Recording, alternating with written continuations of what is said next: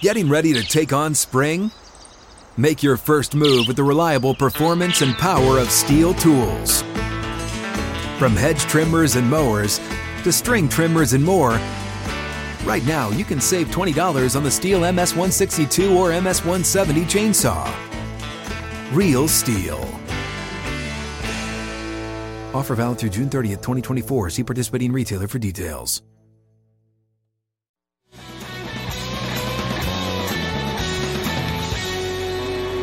Outkick 360 is back. Hour number two in what has been a couple of jam packed shows live in Knoxville. Uh, great hosts here at Clancy's Tavern and Whiskey House. Um, yes, I'm aware I've got some haunting guy behind me. Uh, people are pointing that out on Twitter. I'm sure I just stole a joke by Austin Price. That's why I said it from the jump. Austin Price, Brent Hubbs, the VolQuest Power Hour, alongside Chad Withrow. I'm Jonathan Hutton. Crew's all here. Levi Gibson. We've got Jakob Swanson. Lance Lee, David Reed, the chairman of the board, making the show happen for us back in Nashville along with Sleepy Danny. Tennessee wins the season opener over Bowling Green, and for the next hour, we recap Tennessee Bowling Green, look ahead to the week, and much, much more. Gentlemen, great to have you on site in person here in Knoxville. Glad to be here. Welcome to Knoxville. Glad you guys are here. Y'all's credits is like something that Ward had. You know, John Ward had yeah, like 19 people working for him. You know, Natasha Minneapolis and all these other people that handled his travel. I mean, you got a laundry list of people. Yeah, this, This thing is all part of Austin's demands. Yeah. Everywhere he goes, he needs a handler. He needs a production assistant. He always needs someone around to help with anything that he needs. I know we got to get done in the hour within the hour because Yep. his chariot's going to get a ticket outside Right. if we don't get out of here. He, he came in with demands. Like this has to be done Rose by 5 p.m. Guys. I mean, we I mean we, we're throwing rose petals out for him when he walks in. I mean, it's a show. I, I'm thrilled that you guys are here live with us because I said this to start the show, but the chemistry uh, between us and really between you guys is great, but Zoom just doesn't do it justice. So to have a real life in person power hour, th- this is the way it needs. Special. Oh, oh, I thought it was that really sensitive microphone that's on the Andy Griffith show when Barney, when the guy sings in the back. Oh, my bad. By the way, that was the only reference that Brent would ever get was that Andy Griffith Show Yeah, you're exactly right. Do not reference Shawshank Redemption or anything like that. Yeah, any He'll- current movie in the last There 30 years. Um, no, you're right. I mean, I think there is a uh, a, a chemistry, um, and and I, I think it comes with the fact that you know I'm just naturally lighthearted and like to cut up, and have brought that out in Brent because he's naturally more reserved or negative. the general's quarters. so negative, Brent. 20 years, guys. It's been a long time. yeah, you see, I'm drinking water. Hubbs is liquors down here. He's, got, mean, he's you know, Harry Doyle from Major League over here. There's Oh, two, yeah. I think 289 or 84 straight games that I've seen, and not not all of them have been good, That's fellas. true. Was it Monty? Is that his sidekick? Uh, yes. Mon- yeah. Dynamite drop in, Monty, on the fly ball caught on the diving uh, catch. By the way, Hutton, I'm jealous that you're being haunted by, haunted by some old man. I'm being haunted by a soccer jersey behind me uh, the entire time. Speaking of being haunted, uh, we go right into it this way.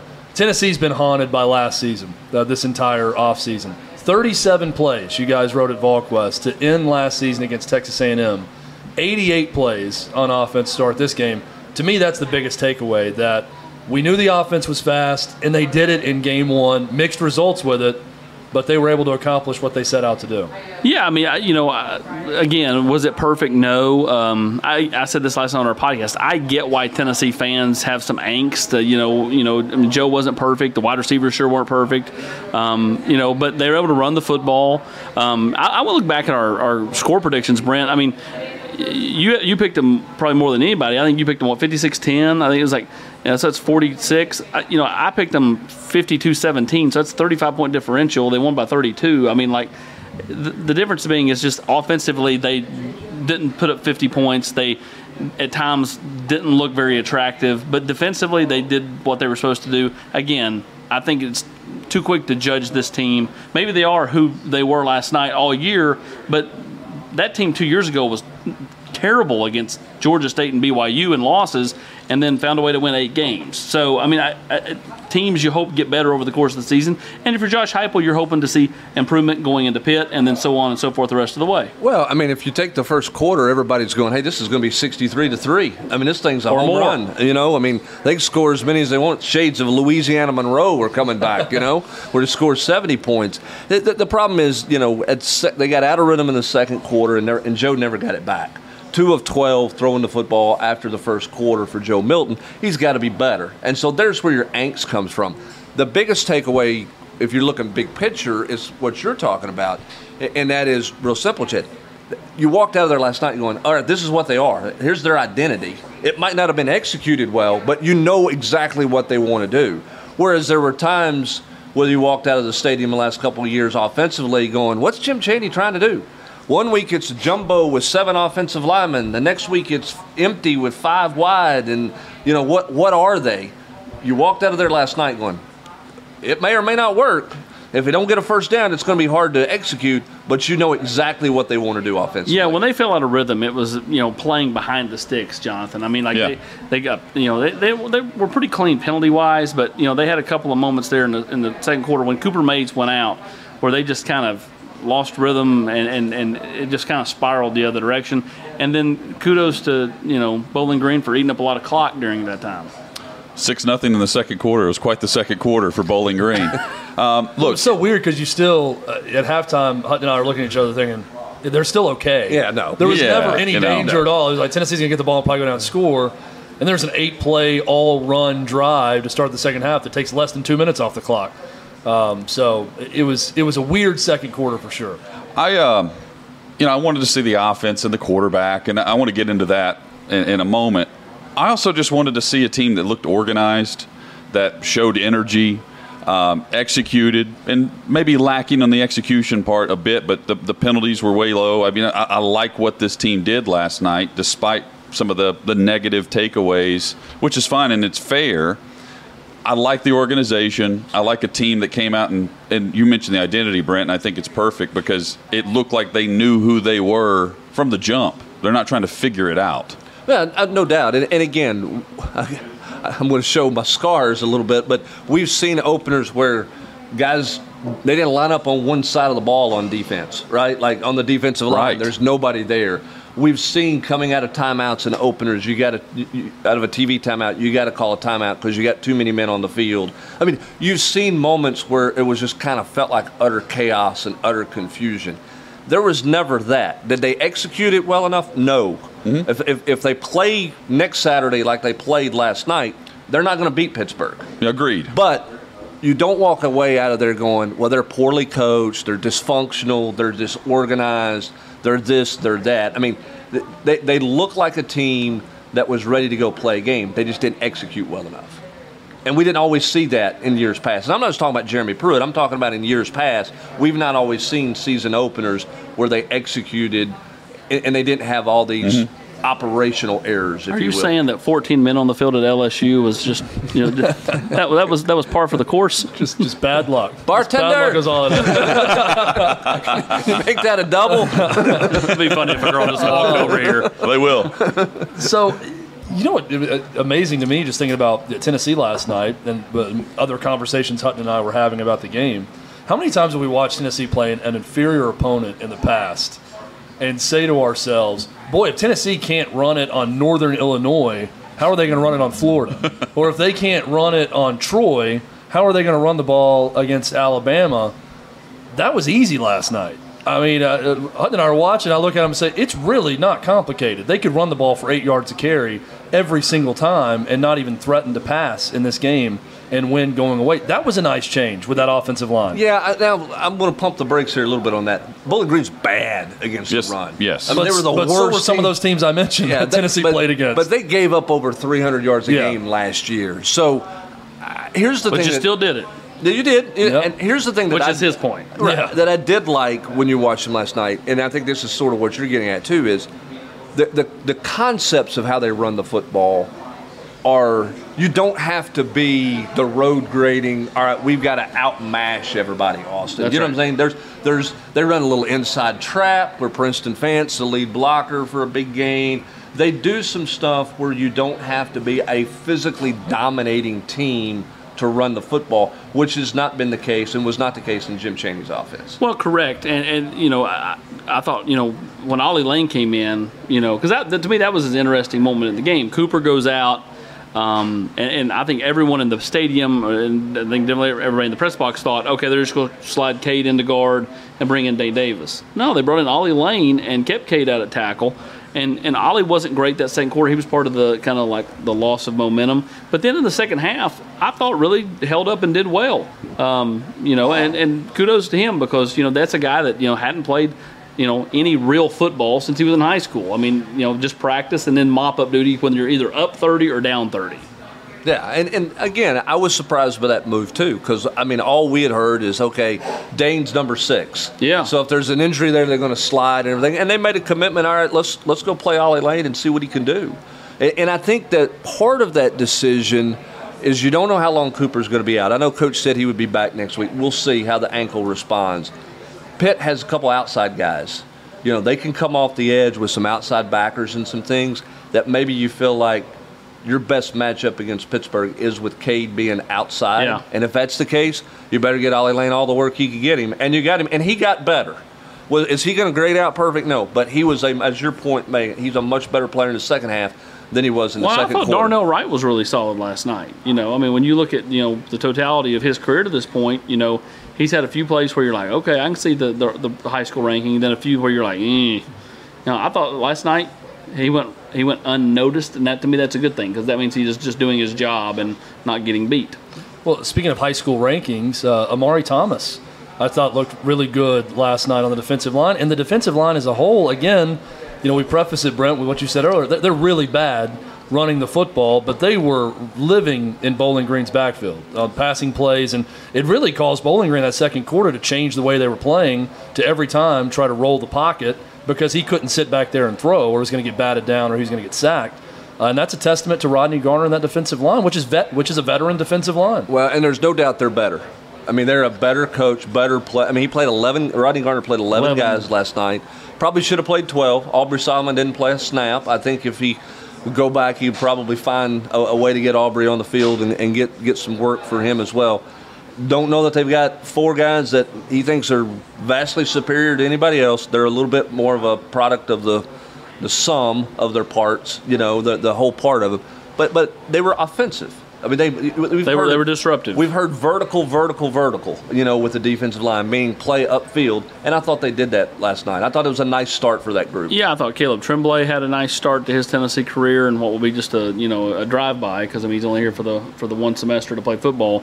Um, but but you're right. Um, you know, I, I, do think that the, the group as a whole is what you're going to look at more so than an indivi- any individual person because you know the way they play Barron, you know, at Leo, and sometimes he's got his hand on the ground, sometimes he doesn't.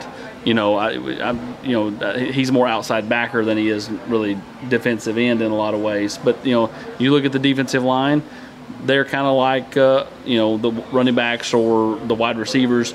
Like I'm not sure that any particular guy is going to be consistently the guy every week. It may be somebody different. Well, by the way, I feel like we're leaving Hutton out. And and, and Hutton, they played without their their arguably their most productive guy in preseason camp on the defensive line last Byron night, Young. Byron Young. Yeah. Well, some can be greater than the parts, and I think that's okay for that group, mm-hmm. right? With the way they're coached. Well, yeah. you're, you're always going to rotate bodies. I don't care what level of football you're playing and Nobody's playing four defensive linemen an entire game.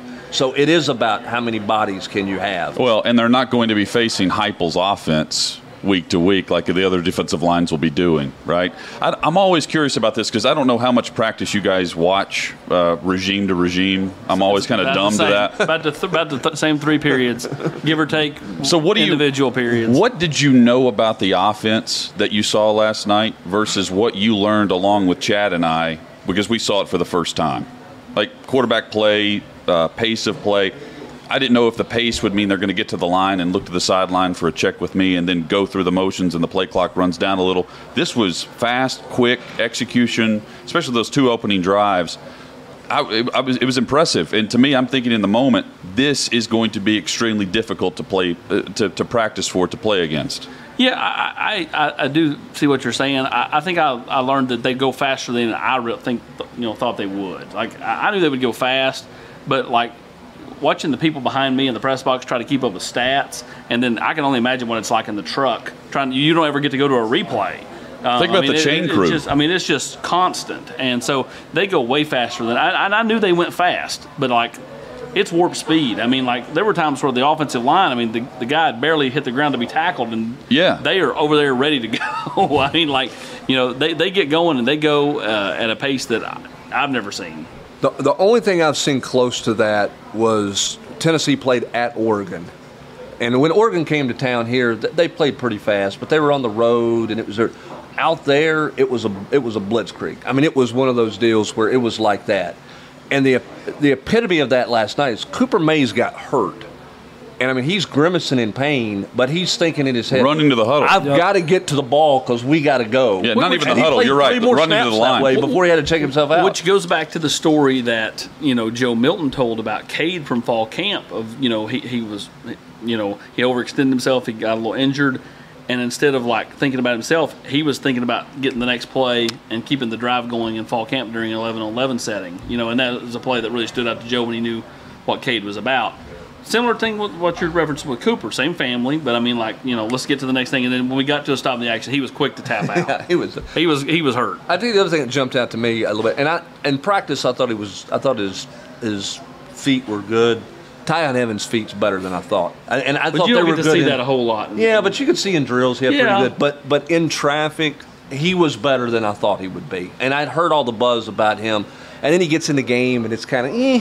You're like, okay, where's this at? And then he settled into the game, and I thought he really got in a rhythm. His feet are really good, really good. Chad, you pointed that out last night Yeah. in the backfield. Uh, Absolutely, uh, and I thought uh, you know he, he certainly I think was the most impressive uh, of the two that played the most. Um, we talked about this with Joe Milton also, and I, I wonder if you guys noticed the same thing. Speaking of feet, how calm Joe Milton's feet are, uh, and I, I always go back to the first time I can remember seeing this was James Franklin at Missouri, and this was kind of a Gary Pinkel thing. Chase Daniel maybe before that uh, also did the same thing where they don't move their legs at all. They get to a spot and it looks like they're just hanging out, leaning up against the wall uh, in the pocket. And Joe Milton was doing the same thing last night. I've seen this with some Josh Heupel quarterbacks, and I've really seen it in Missouri in the past. Did you guys notice that at all? Just how calm his feet were in the pocket? Yeah, I mean, he just at, at times you're like, is he still awake? I mean, like, I mean, like he almost dozes off back there, and then he does one of these go deep deals, and you know, I mean, you know, I, I think that that's something that they're going to have to somewhat coach out of him though, because I think it's almost to a, you know, I won't say it's not a, it's not a detriment, but I think ultimately they would like him to probably move around just a little bit more than just being such a statue because I think once he realizes he's got to go, it takes a second for him to, to get going. He's not Michael Vick, okay?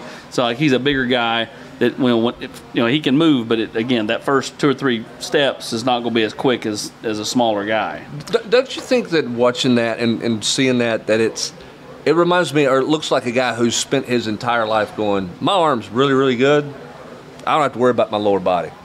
I don't Yeah. have to worry about my trunk. I don't have to drive into the ball. I don't have to use my legs. I mean, he, he throws that hail mary, and I, did he even step into the throw? I mean, it's one of those deals where it's like I'll just flip my wrist and that's it. And, and I think to, to Austin's point, because that arm is so strong, it can work against him a little bit from time to Yeah. time. And, and I think that's the case. I think sometimes he gets, quote, too casual back there because he knows, hey, if a guy comes open, man, I can just pop it right there as opposed to staying on his toes, bouncing around. David Cutcliffe would be having a conniption watching him play because, I mean, uh, for, for years, Happy feet. Happy feet Manning, right? I mean, it was every drill was about staying on your toes, moving your feet, and Joe's back there going, he's just still. I mean, it's it's not that he doesn't that he's not or that he's flat-footed. He's stuck flat-footed, looking like he just doesn't move at all because he believes in that arm so much, Well, and rightfully so. It's a great arm. talking about trusting his arm, and we talked about this one play with him where Cedric Tillman's on a post and he's motioning to him, and his feet aren't really even set; they're facing the other way, and he throws across his body uh, to Jalin Hyatt on the sideline. That's the play that was reviewed where he stepped out, but it was a, a nice throw and catch for a big gain where it looked like he didn't even turn his body towards Jalin Hyatt, and he's motioning towards Cedric Tillman, and as he motions, he throws back to Jalin Hyatt immediately. That that shows that confidence in the arm. It does, but Joey Halzle, when he met the media for the first time, Austin talked about how they've had to work and are doing some work with his feet. Because I do think they want to turn his, you know, get him turned a little bit more at times, and, and try to uh, use the lower trunk to help him with some accuracy as well. Yeah, I mean, he's got a lot of God given ability. Um, but imagine if he cleans up some of the, the, the minor technical flaws. I mean, he's only going to get better and better. So, um, you know, I, and I had a chance to visit with him over here, you know, before he came on with you guys. And I said, Have you watched the film from last night? You know, and he said, Yeah. I said, Well, what did you think of your play? And he goes, I've got, I've got to, I've got to just trust it and go. He goes, I held on to it last night too long.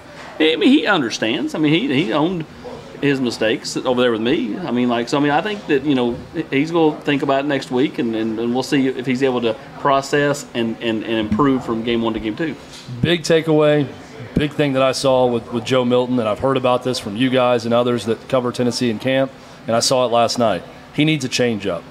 He's got a fastball at 100 miles per hour, and I've yet to see that changeup of a touch throw. And I'll go back to the everybody keeps talking about the Jalin Hyatt drop on a big play. And yes, he technically dropped it. Hutton and I are in the end zone going to concession stand at that point, watching that from behind. And I don't know how any human would have caught that football. It was thrown so hard. Rarely could you see a ball thrown that hard with that velocity, that far down the field. It was a very difficult catch for that reason, and it didn't have to be thrown that hard. Do you guys see some of that with Joe Milton needing that changeup? Well, I mean, you know, I mean, you go back and Ricky Vaughn had the Terminator in Major That's League true, One, yeah. and then when he got to Major League Two, he tried to bring in the Humiliator and all that other stuff. When he just needs the Terminator, We can't- we can't say I what mean, it was I, I called. understand he's got to throw with more touch. I understand. Yeah. But as Heupel pointed out last night, nothing was too hard in the short. It, it, so the, what the pass you're referencing, in, in Heupel's mind, that, that should have been that you, you can't throw it that hard. I mean, it might have been hard to most, but that, that should have been a catchable ball. So, I mean, yeah, you got to throw it with better touch. I- My thing is, is like you know, was he just Jalin Hyatt deserves you know, some he blame missed on it, those too. two I'm not deep saying that, balls but that was a tough throw. on uh, just overthrows. Was that just being too amped up in the moment? I mean, the guys, you know, had a long off season. He gets, he wins the job. You know, gets out there. I mean, it could be as just as simple as that. He had a little extra adrenaline flowing, and I mean, his arm, you know, with extra adrenaline is going to throw it even further. Yeah, and you know those were the two bigger throws to me because both those guys were open, and that, Yeah. you, you got you got to give your guy a chance to make the play mm-hmm. there. You can't overthrow, you know that one. The, the one on the Hyatt deal, I, yeah, I mean that ball was screaming, but but Jalin's got to do a better job of not letting that ball get to his waist. I mean, he, he tried to catch that against his body. He had his hands in. He didn't get his hands out far enough. He's got to catch that ball with his hands and not try to eat it up with his waist. And I think that ball, because of speed, probably got on him a little faster than he thought it was going to get there. Did he have to throw it that hard? No, he didn't.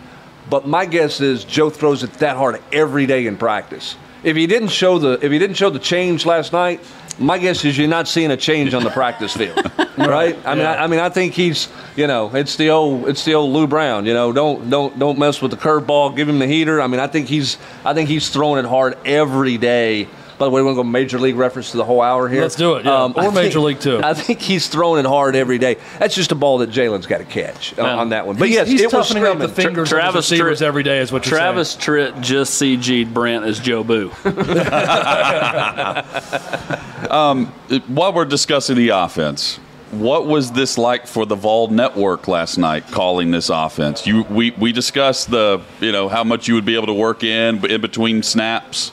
Did you did you even speak much last night, Brent?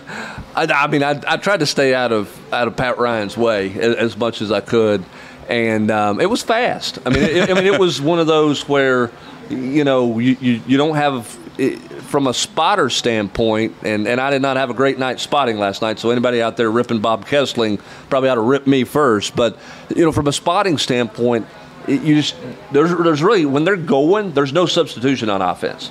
Like it's it's it's going, going, and, and you got to get ready. I mean, there was a couple times I'm pointing to who made the tackle, and then you know They're I look playing. up and the ball's play, you know the ball's in play. I'm like, wait a minute, we got to get. So there's some adjustment there, but um, yeah, it, it's it's it's fast, and it's particularly in the first quarter. And we got to the end of the first quarter, and we're all like. We got how many more quarters to go? Because I'm going to be really tired. Would you equate it to like the end of like those commercials where they have to do like the terms and guidelines thing where they do the really like, fast forward? That's right. you know. Yeah, I mean it's it, it's it's quick, you know. I mean it's one of those deals where you're trying to, and, and it's and I'll give you the behind the scenes deal. Pat's got a monitor there, and you can either have the TV truck, the actual over the air feed, or you can have the clean video feed that's going out. Well, typically you always use the over the air feed, even though there's a delay on it, because you can watch it and then you can look down and see the play without it necessarily being a replay because it's that far behind. When they were going so fast, you never got to that play. So, like when, when Pat would look to say, okay, exactly what happened here, they were snapping the ball there. So it's like, okay, change this. We got to have a clean video, real time here, because that's how fast they were. They were snap. If you were watching at home, the play that, that was happening in the stands was the next play while you were watching the There was play. one instance where it was two plays. Like, I went up, I was like, oh, I'm going to watch the replay. I bent over. they run a play. They've still not snapped the ball, and they're over the ball to snap it again. And they snapped. It was the same time. I was like, I was like, wow, we're, we're two plays Yeah. behind on TV. yeah. You know what That's really goes fast in those uh, situations? Three and outs. yeah. Because Yeah, those two do. three and outs, I turned to Hutton at one point and said, "That's fourth down." I I think I missed a second down play, just like blinking or closing my eyes for a second, and I'm thinking, "Oh, they're already punting." That was that was awfully quick. That's why first down's the big is, is the biggest key for, for this offense to be successful. They've got they've got to move the chains to get into that warp speed, because if you don't, it's a 30 second drive, and, and that's the bottom line. More coming from VolQuest.com's Brent Hubbs and Austin Price. It's the VolQuest Power Hour. We're talking all things Tennessee athletics, Tennessee football. Tony Vitello coming up, by the way, in about 45 minutes as we broadcast live right here in K Town. It's Outkick 360.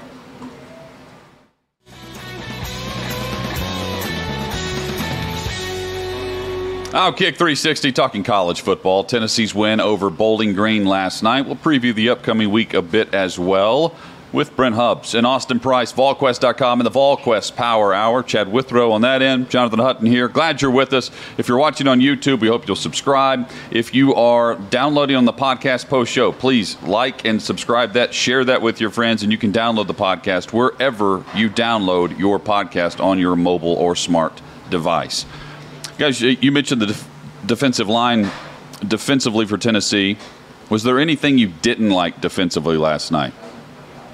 You know, I was surprised that uh, Juwan Mitchell didn't show up a little bit more um, at the linebacker position. I realize that's a hard question against Bowling Green here. Like I, I- I'm maybe you have to nitpick a bit to Yeah. find something really bad, but Well, I wouldn't say it was really bad. I just thought that he would maybe make more of an impact. I, I think what happened to Tennessee in the second quarter, Austin, is I think Bowling Green did a couple of different things, and I think Tennessee got a little confused, and I think they had some miscommunication on the field.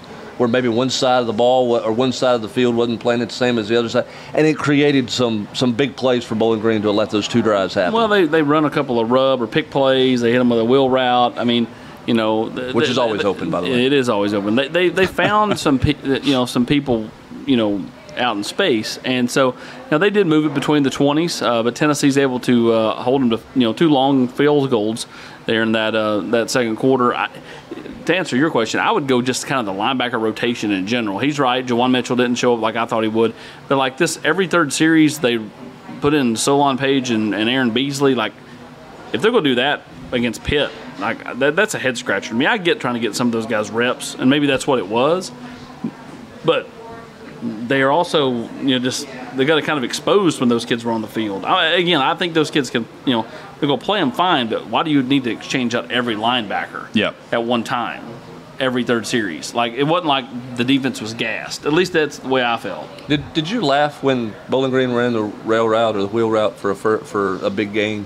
Because I- I'll tell this story. So no one was covering him. It by was the a way. complete Well, bust. He was wide open. Yeah. We were we were at we were at the unveiling of the Trailblazer statues yesterday oh, morning, and Heupel's there, And so he walks by and says, "Hey, how's going on? How you guys doing? Whatever." And Austin jokingly says, "Hey, coach, you got to open the play. You got to No, open the game." no. I said, I said, you gonna let me and Hubbs call the first play? right. And then he, he said, "Well, what would it be?" And Austin said, "Well, the wheel route's always open." He said, "You sound like my wife. She says that too." And sure enough, Bowling Green runs it, and there's nobody there. I chuckled. I thought of you uh, sitting on the other side of the Hutton glass. got a great picture of that from our seat on I that did. play where the running back is just bolting to the boundary and there's no one around him. Yeah, it was and a the ball's being bust. thrown just lobbed to him. The wheel route's always open against Alabama. If Tennessee don't run that at least four times, I mean, seriously, like how many times have you seen that happen against Alabama? Like they get kind of exposed by throwing it to the back out of their backfield. if Georgia would have kept running it, they'd won a national championship. yeah. Yeah. They just quit running it in the second half because it was open the entire game. The You know- entire game. You know, someone that uh, was not exposed yesterday was Theo Jackson. And I know you guys wrote about uh, the, the game that he had last night. It seems like, you know, guys like that that stick with it. He's a, a local kid from Nashville. This is sort of his year to, to prove it in a lot of ways. It's I thought it was a really good start for Theo Jackson. Uh, punt return. I, I was joking with Hutton too. The, the punt, the, the punter was really pissing me off for Bowling Green because the kid, kid was terrible at punting, He's but somehow he kept he kept finding a way to like luck his way into a decent punt. And every time it was different. There was no rhyme or reason. He had would- no business He would have a ground ball punts. one time, then you have a high twenty yard punt the next time that took a great hop. And I thought that Theo Jackson's punt return was kind of caught in the wash of just a terrible punter that didn't know what he was doing. Yeah, Uh, but well- but defensively, I thought he was good. Did, did, did, do we think we found the fart in the skillet last night, which is what Yeah. Mike, what, which is what Mark, Mike Ekeler wanted? Mike Ekeler found some blood on his forehead that they showed on the screen in the stadium, uh, headbutting someone pregame. Uh, we looked up and he had a stream of blood coming down his forehead from headbutting a guy in a helmet. Stunned said no one. Looked Yeah. like more looked more like a shark in a microwave last night. Uh, to, to answer your question on Theo Jackson, I think Theo Jackson is a is a great example of a guy getting a fresh start with a new coach. yeah, and and, and, I think Willie's Willie built up the Martin- confidence. I think Willie Martinez is a perfect fit for him. I, I do. I think he's a perfect fit. I think Willie probably recruited him a little bit coming out of high school, so they knew, so he knows him. And you see this from time to time. You see guys get a new voice. Um, it's their final run, and the opportunity hits them there, and and, and they, they they get off to a good start. And, and I thought he got off to a good start. He played well. How do you? How would you compare Theo Jackson? Now, granted, he's playing. He's played safety all up until this year. Now he's playing star. But like, how would you compare him to like a guy like Ladero McNeil or um, even Emmanuel Moseley from like demeanor standpoint? Like they seem like very similar kids demeanor wise. Yeah, Like, you know, and, and, and talent level. I think I think Theo's been through so much that he's probably just probably numb to some things, you know, and just kind of even kill on some stuff. I don't think he gets too wound up. I think he is the I think he's been easy for Willie Martinez in terms of trying to teach these guys, hey, you, you got to immediately get to the next play because somebody's you're, you're going to play Ole Miss who's playing fast or whatever. Yeah. I mean, he makes a play and you're like, that's a pretty good play, and Theo's like, yeah, I, I did. Go back, to get where I'm supposed to. I mean, like, there's no celebrating. There's no. I mean, he was just just even keel all the way through, and I just I do think that's his personality, and I think that's the result of playing, not playing, being through kind of what he's been through in his career at Tennessee. Brent, you had mentioned that there was a um, clear identity for Tennessee. This is what they're going to do on offense. This is what they're going to look like. Did you see any of that with Tim Banks' defense in this game, or was there even an opportunity to show an identity against a really bad Bowling Green offense? I, don't know that there was much of an identity to show Austin because I mean they didn't have to blitz a whole lot. I mean I think they were pretty vanilla. I thought they were better in man coverage than they were in zone coverage overall.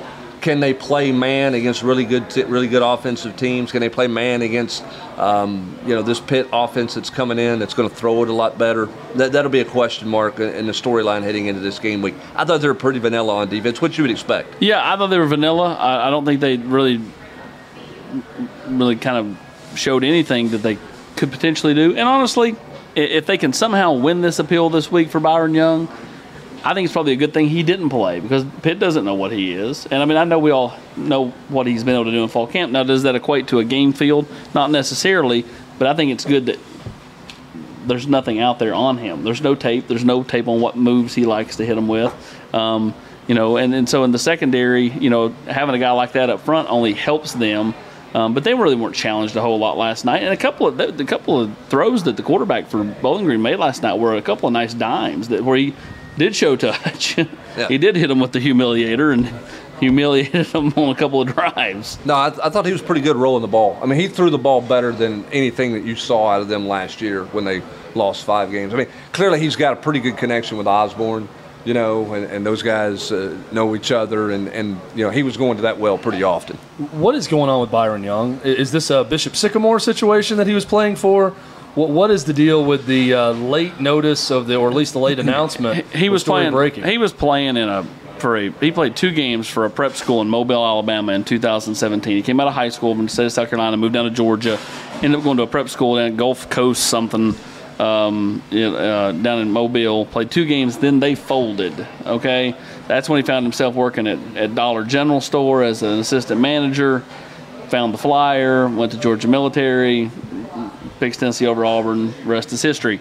Um, you know, but because of those two games, um, his eligibility clock started. Then the NCAA has some kind of rule in place to where it does not kill the whole season. But I think it's basically one of those two for two type things. So like he played two games, so they're going to have to sacrifice the first two of this year. But they were appealing that. Um, and, and, and so like I think they they still had a little bit of case to make before they know whether they potentially could get him back for Pitt. I, he will he'll be back at worst by Tennessee Tech. I think the other option was if you played him, he lost the whole he lost a whole year of eligibility. Yeah. And so if you went ahead and played him, then instead of having three, he would have two because that whole year at prep school would have counted. But it's not his fault the school folded. Yes. And that's the point. But he played two games, so it's a it's it's a right now it's a two for two. And deal. that was back before the play the first four games and you redshirt deal. You know what I mean? So so they're Tennessee's trying to get that reduced to one game. They're you know it's the NCAA. I mean they- they'll probably make a ruling on that in late late November. You know that, that he could his- he could only miss one game Of his third year in the NFL. But but you know Tennessee, Tennessee's trying there. But that's the, that's the bottom line with good work, good reporting by Austin to, to a explain it and to dig into what what it was because when you first heard it you're like this makes no sense. Yeah. So then you start wondering was it something recruiting because he was recruited by the previous staff?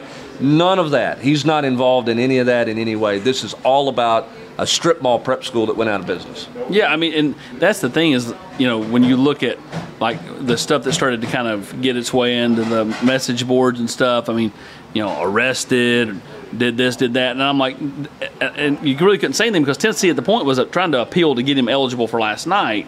Uh, they weren't able to get that done. Still trying to work through the appeals to get him back for Pittsburgh. We'll see if that happens. But like, you really couldn't say anything because like, what if he got? What if he? You know, what if he won the appeal? Then it, saying any of that stuff was a moot point. And uh, I, I, you know, as I told somebody on campus, like, you know, this is something like you got to tell the full story here because if you don't tell the full story, people are going to say, well, did he, you know, fail a drug test? Did he do this? Did he do that? Because he did nothing wrong. Did nothing wrong, and is a really good kid. I'm trying to figure out what we actually learned about Tennessee last night versus it just being Bowling Green. We learned that Chad fell asleep during a second down play earlier. Yeah. Yeah, no idea that the second down play happened. We'll we'll know less about Pittsburgh tomorrow as they play UMass uh, ahead of this matchup against Tennessee. What do you expect from them next week? Oh, I expect Narduzzi to come motivated, don't you, Brent? I mean, like you know, going up against an SEC school. Anytime you play one of those, you know, an ACC school or a Big 12 school that's maybe kind of middle of the road or bottom part of the conference, they come motivated when they play an SEC school because, in their mind, winning any game in this against an SEC school is a big deal uh, for to help them with the recruiting or so on and so forth. Well, and he's 0 2 in his career against Josh Heupel. Okay. Okay, so that's and and the one the one in Orlando, if I'm not mistaken, was a hammer job by Central Florida. They beat them. They beat them badly. Um, or maybe it was a bowl game. Then there was another game they played that was much closer than that. He's a defensive-minded coach, so he, you know he wants to shut down the, the offensive gurus. Okay, I mean he's going to be all about that. Pitt is getting a lot of love from some people because they're bringing back a quarterback who started like 34 games in his career. He's played in 38 and he started 34 of them. And he took the COVID year and came back. A lot of people think he's going to be an NFL draft pick, like a mid round NFL draft pick. 6'3, 220. Um, he- he's thrown for, I mean, he's got as many 400 yard passing games as Dan Marino. I get offenses are different, but anytime you can say a Pittsburgh quarterback Right. Dan Marino, suddenly he's elevated in his status. Sure. They got a couple wide receivers that can go. They will be a much different challenge for Tennessee defensively.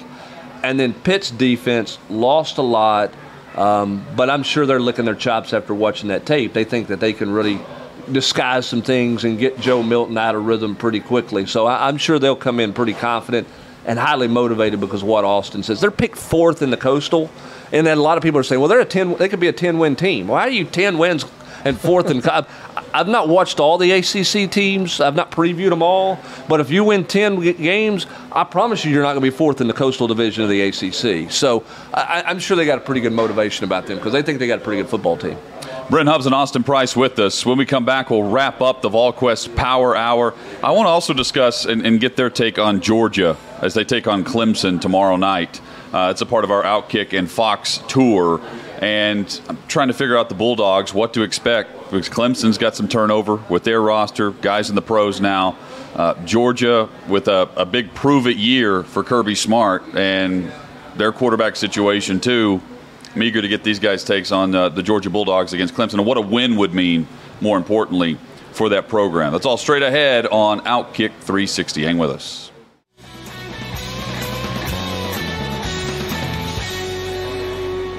Outkick 360 across the Outkick network, live in Knoxville. Brent Hubbs, Austin Price with us from VolQuest.com. We've been talking Tennessee football. We can talk some recruiting as well, Chad. It's a big weekend, Austin, uh, with uh, the ability with a Thursday night game for coaches to get out on the road for high school games tonight.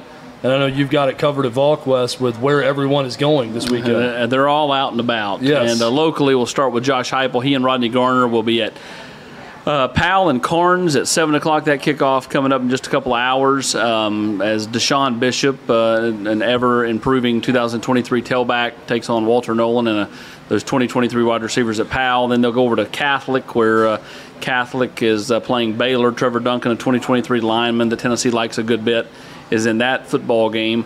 Um, you know, Tim Banks is up in the state of Michigan. He's up there seeing Jeremiah Caldwell, a, a kid that was once committed to Kentucky DB, kind of a Tennessee Michigan state battle right now. Um, you know, and he'll see also Masai Reddick while he's up there today, the Vol commit, the offensive lineman. Uh, you know, really coaches a little bit of everywhere. A couple coaches in the mid-state, that being Alex Golesh and Brian Jean-Mary, uh, Jerry Mack out in Memphis. Uh, Coach Ekeler is over in Charlotte, North Carolina, seeing James Pearce, the def- uh, the outside line- linebacker Leo that that Tennessee likes a good bit and would love to get to campus, but he's yet to get here.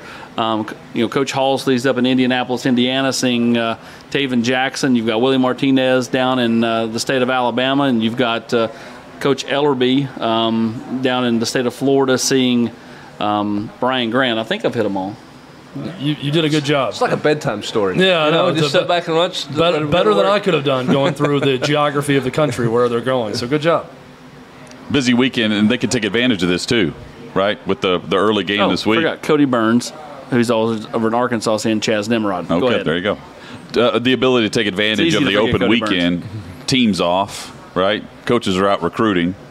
Yeah, they're not taking any time off. They're out recruiting. They got film study tomorrow morning. They got meetings all day tomorrow. Meetings Sunday. I mean, like, you know, while everybody else may be enjoying the weekend off, I'm not, the staff's not. The Um, staff's not, right? The players are. yeah, uh, no, the players have meetings. But we had two players tell us they were off this weekend. Uh, Joe Milton told me he had meetings Saturday and meetings Sunday. Joe Milton, Joe Milton had said they were going to start with the game plan tomorrow. I know he told us that. Yes. I didn't know when, but that's what he told us. The one advantage to playing on Thursday night, though, is look, eh, coaches around the country at all schools are out and about tonight. The, the, the advantage Tennessee has by playing on Thursday night is they can go further out Yeah. because nobody's got got to try to get back for a noon start or get back for team meetings on a, on a Friday night to, to get ready to go. So all of a sudden now Tim Banks can go to Detroit.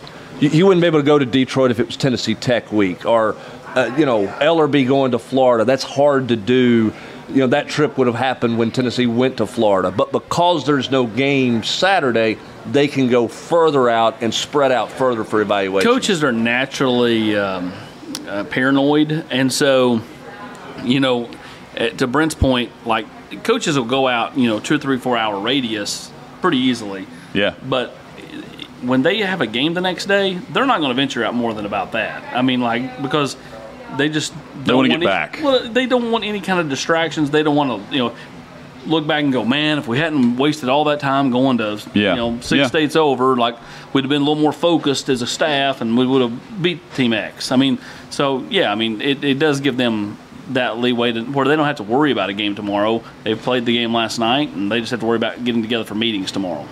Top five matchup tomorrow night: Clemson and Georgia. You buying the Bulldogs in this? It seems like everybody's picking Clemson, even though they're reloading. I mean, they're not rebuilding; they're reloading. But no Trevor Lawrence, no Travis Etienne. I'm curious to see what Georgia can do with the returning starters they have. Well, I'm curious to see who else is going to play. There's stories out today that Yeah. uh, the, the receiver from Clemson's not going to play because of, of COVID. There's rumors out that one of their defensive tackles is not going to go but because of some COVID stuff. Georgia's dealing with a, a bunch of, of injuries, Injuries. as well. I mean, I, I think I think the pregame warm up. I mean, there'll be more binoculars on that than you normally see because that could change a lot as to who's going to go and who's not going to go because there's a lot of speculation, but not a lot of confirmation on exactly who's there and who's not. How does how does Clemson's quarterback handle? I'm not going to try to say his name. How does he handle Uwe the- Ungale? something like that? How does he handle a big game? You know, and, and JT Daniels seemed to find his stride at the end of last year, but against who? You know, and so I think quarterback play will be really really interesting to watch in this one, and and. You know how does how does Kirby Smart attack a spread offense? That's been a big big talk down in Georgia. Is can they handle a spread? and as Brent pointed out, there's just so much change. Like mm-hmm. outside of maybe like the Georgia running backs, I mean, tell me, you know, who's not going to be in this game that's not kind of a fresh face or has very little experience. I mean, a lot of talent, but Right. not proven talent outside of you know the, the Georgia backs and you know a couple of the Clemson receivers who are back from from a year ago. Guys, thank you for coming by and, and, and joining us here um, in person. Love having you on weekly, especially when you get the chance to do this in person. You guys are great. Well, more importantly, thank Brent. His kid's got a game in two hours. Gibbs Eagles taking on Carter. Big region game. Eli, my prediction: one go. sack, one touchdown, eight tackles. I gotta I gotta go. Gibbs get wins, unlike But, yeah. the poor mouther will Oh, let you okay. believe. I gotta go. I gotta get out of here because I gotta get my Yeah. ankles taped, some baby food, and a little pickle juice in me. I got I gotta get myself he ready cramps when he yells at the referee. to go. right. Austin's Cramp about to get a parking ticket, so he's bouncing too. You're Terrible terrible call. wait. You got you got two minutes, Austin. Guys, thank you. Tell the rose petals to get ready over there. All right. Th- thank, thank you guys. VolQuest.com. Appreciate you. Appreciate you. VolQuest.com is the website. Big thanks to Brent Hubbs and Austin Price. PK is going to join us from Nashville in a matter of minutes. Uh, and then Tony Vitello joins us live right here in Knoxville for Outkick 360 as we wrap up the final hour of the show. It's straight ahead. Hang with us. Hey, it's Jonathan Hutton. Thanks for listening to Outkick 360. Be sure to subscribe to the show to have the latest podcast delivered to you each and every day. And give us five stars. It helps us grow our network and provide you with more great podcasts like this one.